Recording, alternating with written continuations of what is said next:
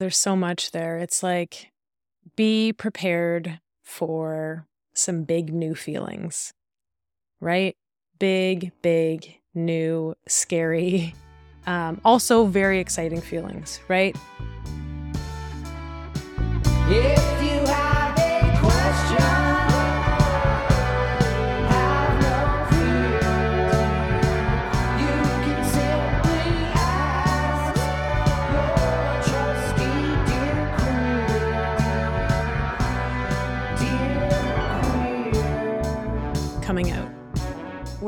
start with this topic? When does coming out start? At first, it's maybe not even a conscious thing, but just something inside you that stirs, that feels a bit off, a restlessness you can't put words to. It was about eight years ago now that I first started to come out, and most definitely, I was my biggest hurdle. I read books about coming out and turned my questioning into an intellectual problem. It was something I tried to think my way through. I was in my late 30s, married to a man, and had a young child, so it was a heavy endeavor. It would change other people's lives too. That's probably why I danced around it for as long as I did. I first told the therapist that I was questioning my sexuality, and then my husband at the time. And I was in that questioning state for many months before I was able to accept the knowledge that was sitting inside me all along. I remember the moment it switched for me. I was standing in my bedroom, staring out the window, but at nothing in particular. It was like that moment at the eye doctor where they try out different lenses on you and ask you, is it this one or this one, to see which lens gives you clearer vision. Well, when I put on a queer lens, lots of moments in my life suddenly made sense. By then, it was a conclusion I didn't fear anymore, and one I could no longer deny. And once I admitted it to myself, it was a piece of knowledge I couldn't unknow. So it it sounds like coming out to yourself was a was a big part of your journey. Yeah, I think I I really danced around it for a while because it did have consequences for other people. It wasn't just me coming out personally and sort of starting a you know a new dating life and all that it had consequences for other people, for my husband at the time, for my daughter, and for the, you know, very established straight life that I had. So, so there was a lot of, there was a lot of guilt uh, and feelings, like heavy feelings that really made it hard to come to that conclusion. Mm-hmm. Um, like it was almost literally like little weights weighing me down in in trying to drag myself to the finish line of of even coming out to myself. And this is something I've noticed is quite common with people who are coming out of marriages or coming out later in life. I've coached some women who have found me from stuff I've written about, like I wrote a Chatelaine piece that a lot of people found me from, and and that was the most common thing was like the question was, you know, how do how do you deal with the feelings of guilt and all that? One thing I had to realize in in that process too was that truly I know I want to be happy, but also my partner at the time and whoever's dealing with the same circumstance like you also ultimately want them to be happy mm-hmm. and they're not going to be happy in a relationship with someone who can't be in it, who can't give them the love, who can't give them the sex, who can't like it's not it's not good for anyone. It's not good for your children too. If you're unhappy, then your relationship is also unhappy. You can't give what you want to give as a parent or as a partner. So like that bigger picture does or at least it sh- I would hope it would help people to realize that like it's not a selfish thing. Mm-hmm to come out in that circumstance. It's actually also for the benefit of other people. And and was it like, you know, you're talking about having a family and all these things. Um, you know, this is our our first episode. Like, Ke- Ke- I I know so many beautiful aspects of you, but we've only known each other as you know queers in Toronto. Out, True. Out, yeah. Going to events and like you know getting coffee and like seeing comedy shows and like we are very much in our queer community here. Catch, catch, the listeners up. Like, tell tell us a little bit about like what led you to even knowing you wanted to come out to these people who were important in your life. Yeah. So I mean, I was just kind of in the narrative. I was in living the straight narrative and all those things that I felt the pressure and I knew was expected of me growing up. I grew up like in a religious household, an Eastern European household as well. And there was no awareness of queerness, no queers in my family that I that I knew of or know of, right? Like and you know, the religion played a big part too and internalized homophobia and all those things as well. So uh, I was very much just, you know, on the straight assembly line of life where it's like, you know, you date men, you find a, a husband, you marry him, you have a child. And it was after I had my daughter that, and I don't know if other if other people have experienced this, but I, there was a different relationship, I think, to my body that happened mm. after that. And basically, I could suddenly feel the walls I had up and like the physical discomfort mm. around sex. Wow. Truly. And so that's something that maybe was so normal to me before mm-hmm. that I didn't even, it wasn't even on my radar.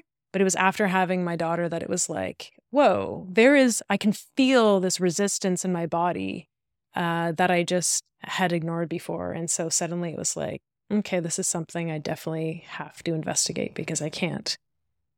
There's, it's nothing you can force your way through, you know. So, um, so it was just something I had I had to investigate, and I use the word investigate okay. almost not by accident because like I've said before, I've I had the tendency to kind of int- intellectualize my feelings, and mm-hmm. you know, I was reading all these books to try and, uh, you know, bring bring me through this time in my life. But how many times did you? How many BuzzFeed quizzes did you take? Actually, I don't know if I did those.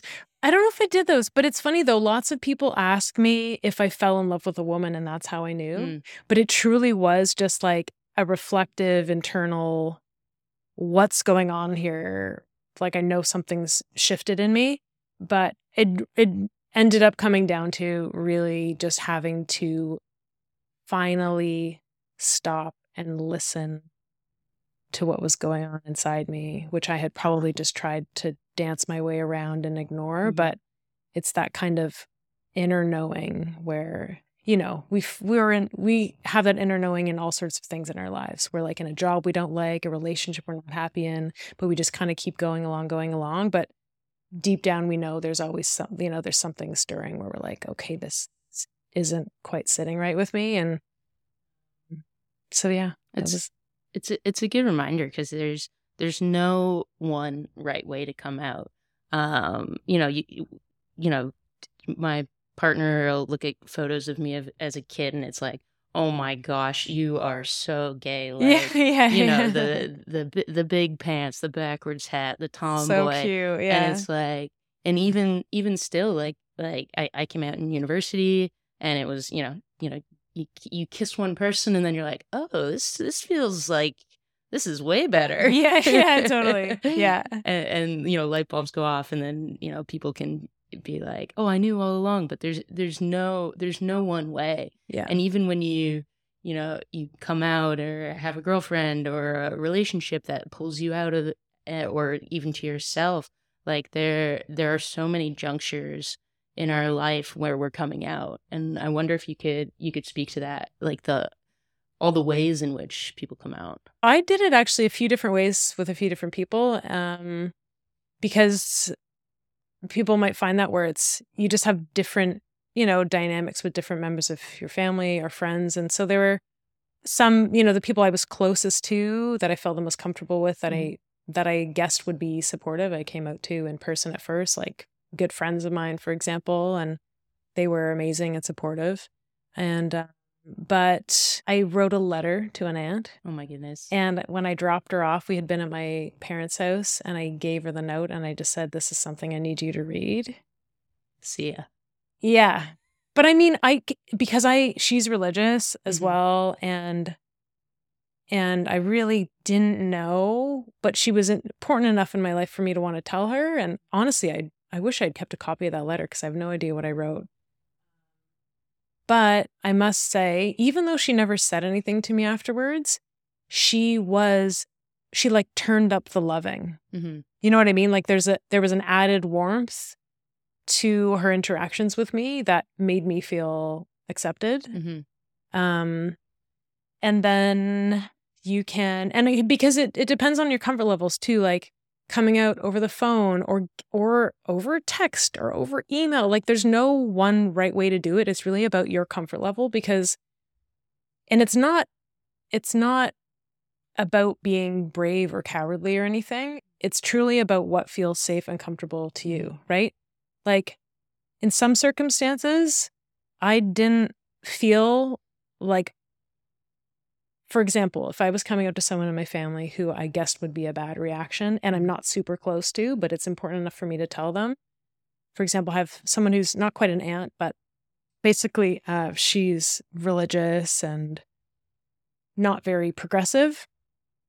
And so for me, I didn't want to put myself through her in person reaction, and I didn't feel like I needed to. Yeah. I felt like I it was more important to give the space to be like, you deal with your feelings, however bad or negative or whatever they are initially, and then you come to me when we can talk about this in a way that you're not dumping shame or disappointment or any of that stuff onto me because that's not mine. Like I've spent enough time trying to know that that stuff is not mine Yeah. and it's your feelings that it's okay to take that space to be like, let them sort through that stuff and get through all those big feelings that come about first. Boundaries. Yeah. And then when they're in a place where it can be discussed, then you can have a discussion rather than them like, you know, potentially throwing those things on you when, when they don't belong to you. Um, you can also test the waters. I tested the waters, although it didn't go as well as I thought. I thought the person I tested the waters with in my family, I thought it would be a little better, but it wasn't. And so, in fact, that gave me more confidence to tell my parents because I was like, well, actually, I feel like they're going to be better about it, which uh, it turns out they, for the most part, were. That's some more for another episode. But um, I guess the other thing you have to do, though, is is prepare yourself for a wide range of reactions. Totally. Like, I don't know if you want to speak to this at all either in terms of the wide range you've experienced over the years, but you know, you can't tell someone with the expectation of a certain of a certain response because you might be deeply disappointed. mm-hmm. It truly has to be just like information you want to tell them, irregardless of of their response. Yeah, I think it's it's been important for me to remember that it's like you tell someone something about yourself and their reaction often tells you everything about them.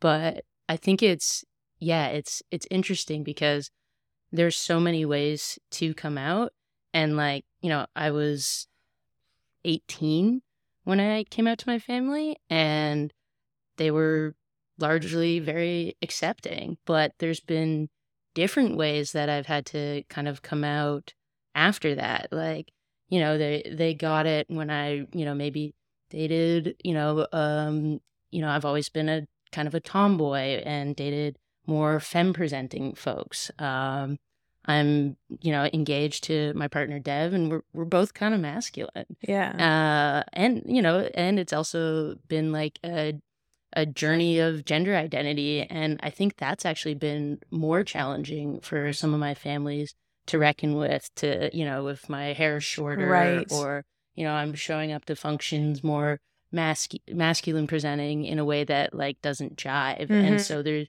there's been different ways i've had to kind of come out and it's it's but it's also been really beautiful because I've I've been able to kind of be more myself Mhm. and that's the best that's the best thing Yeah. and like even tap more into my femininity as I've embraced my masculine sides um and those types of things but yeah we're just always coming out Yeah, always coming out. And that's another thing too, right? It's it's not a one-time thing. It's Yeah. over and over again and I know there's moments when I forget that people in the world don't know I'm queer. You know what I mean? When like you're hold like you're holding someone's hand or whatever and they're Mhm. just suddenly everyone's staring and you're like, "Why are they staring?" I'm like, "Oh, right, cuz we're queer." Like it's weird to me that is weird to other people, you Totally. know? Um, and it is an ongoing thing. Different environments are going to require not not require coming out actually, um, because you don't have to come out, and that'll be another point we'll get to. But um, it's an ongoing thing, and in fact, there's some people I've you know I've never told, but one that I think is kind of funny, and I don't know why I haven't just told her. My acupuncturist. I've known her for ages. She but she knew me first as a straight mom, Yep. you know, in a marriage. And I forget she doesn't know until she'll say things that imply like, "Oh yeah, it's just three of you or something." And I'm like, "Oh right, she's doing the straight math from Mhm. my old relationship, you know?" That's interesting you say that too. I think there's, you know, the younger generation might even like is coming out even relevant anymore. What is it about our need to kind of figure out, you know, people's orientations and all that stuff? Is it is it still important? I mean, I think it depends who you're, you're asking. And like you said, there's a generational kind of shift maybe Mhm. happening or just general generational differences. But for some people, it's really important because it is about owning your identity Yeah. and, you know, standing in your identity and maybe even, for example, rejecting like the shame someone else might put onto it. Or let that's let's say you're you're uh, a bisexual woman in a relationship with a man coming out might be important because it it helps recognize that part of your identity that is invisible because you're in a straight relationship. Well, and let's not forget like uh, our bi friends too. Like Yeah, you know, you could be in a straight presenting relationship, and then you know, I know I have friends who feel like their queer identity then gets muted, and they feel like Totally. they need to come out and like you know find other ways to embrace their queerness. yeah, because it's it like you said, it does become invisible, and that can take a, a toll on people's mental health and feelings of belonging, and community, and um, you know, it's a it's a fundamental part of their identity as well. But on the other hand, there are obvious, you know, consequences to coming out that sometimes might prevent people from doing that. Uh, depending on your community or your culture, it might literally be an impossibility. It might risk your safety. You might be facing violence. If you're young and queer and in a, you know, a conservative home, maybe that means you become unhoused, and that's obviously maybe not worth the risk, right? Like it's to your your you know your bodily safety and your mental health and all sorts of things. So so it really depends on your circumstance uh and the way, you know, the different aspects of your identity and and uh, whether or not it's a safe thing for you to do. There's also some thought on it that coming out is like a straight concept and it's a way of seeking validation or at least some sort of recognition within a within a straight kind of world. So that's one reason that some some people reject even the notion of coming out because it's also a thing where like well straight people don't have to come out. Mhm. Why do I have to come out? Why does this minority group because I'm different? So it can it can um create a sense of othering by Mhm. coming out to be like well I- I'm now identifying myself as different than you in this fundamental way and I shouldn't have to do that because I'm not the odd. I'm not necessarily the odd one out here. It also depends on your, you know, your workplace, your religion. There's all sorts of environments in uh, within which you might not feel comfortable coming out. Being openly queer Yeah. isn't always been safe. It's you know we think it's getting safer, but that that hasn't always been the case, and it's you know one size does not fit all. Yeah. For example, queer people of color face a greater risk of physical violence, which has obviously it makes it more difficult to come out outside of queer safe spaces. Obviously, whether or not the violence or the rejection happens in reality, it's still a risk that people that queer people are are more than aware of, right? So that can act as enough of a ter- of a deterrent to coming out. Mm-hmm. I don't know if you find this, but it's almost like you're constantly doing calculations on whether or not it's safe to come out Yeah. to people or in places, right? Like you're literally kind of watching, observing people, kind of looking for signs, uh, add like potential attitudes people might have, the literal space you're in. you're kind of doing the math on whether or not it is a safe space to be to be openly out or not.